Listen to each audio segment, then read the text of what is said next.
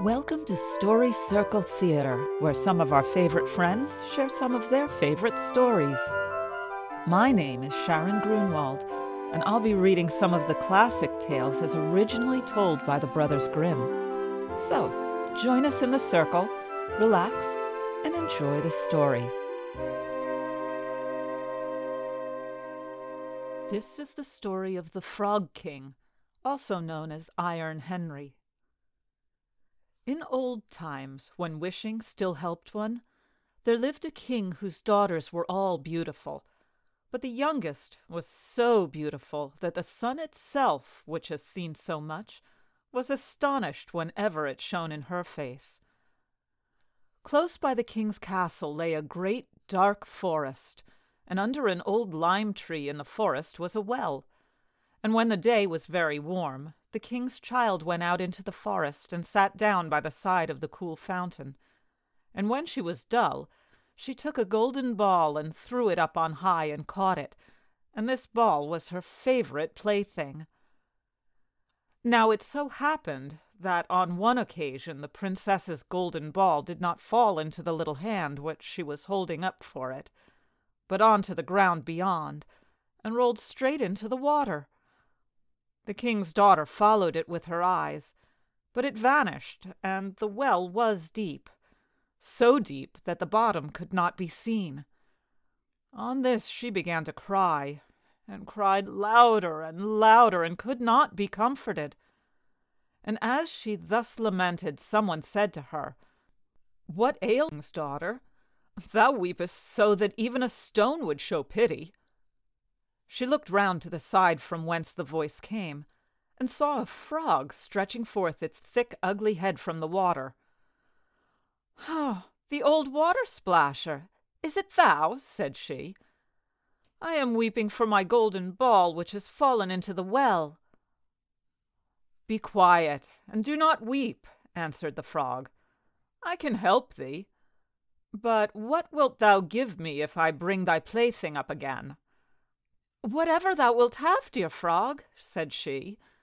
My clothes, my pearls and jewels, and even the golden crown which I am wearing. The frog answered, I do not care for thy clothes, thy pearls and jewels, or thy golden crown.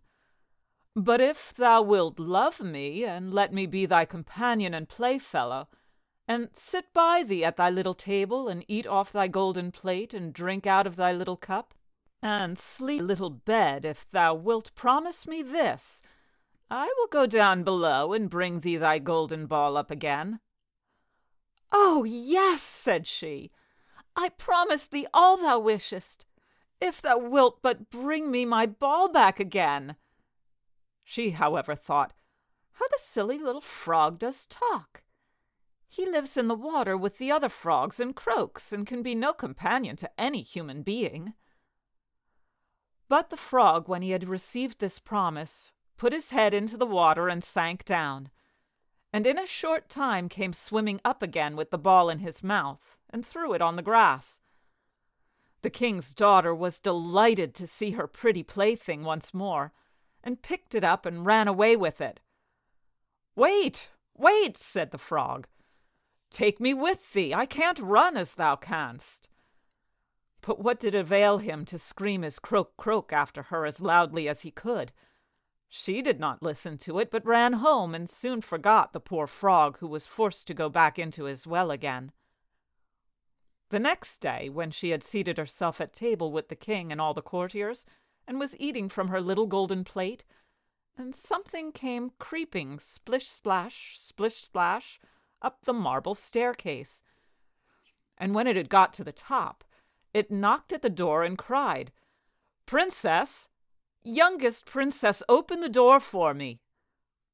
She ran to see who was outside, but when she opened the door, there sat the frog in front of it. Then she slammed the door to in great haste, sat down to dinner again, and was quite frightened. The king saw plainly that her heart was beating violently, and said, My child, what art thou so afraid of? Is there perchance a giant outside who wants to carry thee away? Uh, no, replied she. It is no giant, but a disgusting frog. What does the frog want with thee? Oh, dear father, yesterday when I was in the forest sitting by the well playing, my golden ball fell into the water, and because I cried so, the frog brought it out again for me, and because he insisted so on it, I promised him he should be my companion. But I never thought he would be able to come out of his water, and now he is outside there and wants to come into me. In the meantime, it knocked a second time and cried, Princess, youngest princess, open the door for me. Dost thou not know what thou said to me yesterday by the cool waters of the fountain? Princess, youngest princess, open the door for me. And then the king said, That which thou hast promised must thou perform. Go, let him in. She went and opened the door, and the frog hopped in and followed her, step by step, to her chair. There he sat still and cried, Lift me up beside thee. She delayed until at last the king commanded her to do it. When the frog was once on the chair, he wanted to be on the table. And when he was on the table, he said, Now push thy little golden plate nearer to me that we may eat together. She did this, but it was easy to see that she did not do it willingly. The frog enjoyed what he ate, but almost every mouthful she took choked her. At length he said, I have eaten and am satisfied. Now I am tired. Carry me into thy little room and make me thy little silken bed ready, and we will both lie down and go to sleep. The king's daughter began to cry, for she was afraid of the cold frog which she did not like to touch, and which was now to sleep in her pretty, clean little bed. But the king grew angry and said, He who helped thee when thou wert in trouble ought not afterward to be despised by thee. So she took hold of the frog with two fingers, carried him upstairs, and put him in a corner. But when she was in bed, he crept to her and said, I am tired. I want to sleep as well as thou. Lift me up, or I will tell thy father. Then she was terribly angry, and took him up and threw him with all her might against the wall. Now thou wilt be quiet, odious frog, said she. But when he fell down, he was no frog, but a king's son with beautiful, kind eyes. He, by her father's will, was now her dear companion and husband. Then he told her how he had been bewitched by a wicked witch and how no one could have delivered him from the well but herself, and that tomorrow they would go together into his kingdom. Then they went to sleep, and next morning, when the sun awoke them, a carriage came driving up with eight white horses, which had white ostrich feathers on their heads and were harnessed with golden chains. And behind stood the young king's servant, faithful Henry. Faith had been so unhappy when his master was changed into a frog that he had caused three iron bands to be laid round his heart lest it should burst with grief and sadness. The carriage was to conduct the young king into his kingdom, and faithful Henry helped them both in and placed himself behind again, and was full of joy because of this deliverance. And when they had driven a part of the way, the king's son heard a cracking behind him as if something had broken. So he turned round and cried, Henry, the carriage is breaking. No, master, it is not the carriage. It is a band from my heart which was put there in my great pain when you were a frog and imprisoned in the well. And once again, while they were on their way, something cracked.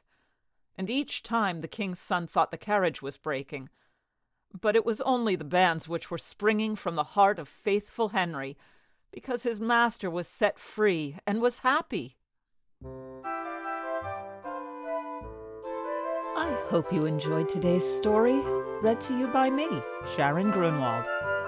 If you'd like to know more about me, you can visit my website at sharongrunwaldva.webs.com.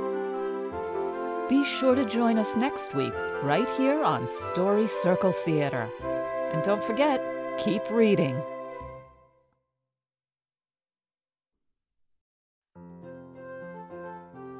The Mutual Audio Network. Listening and imagining together.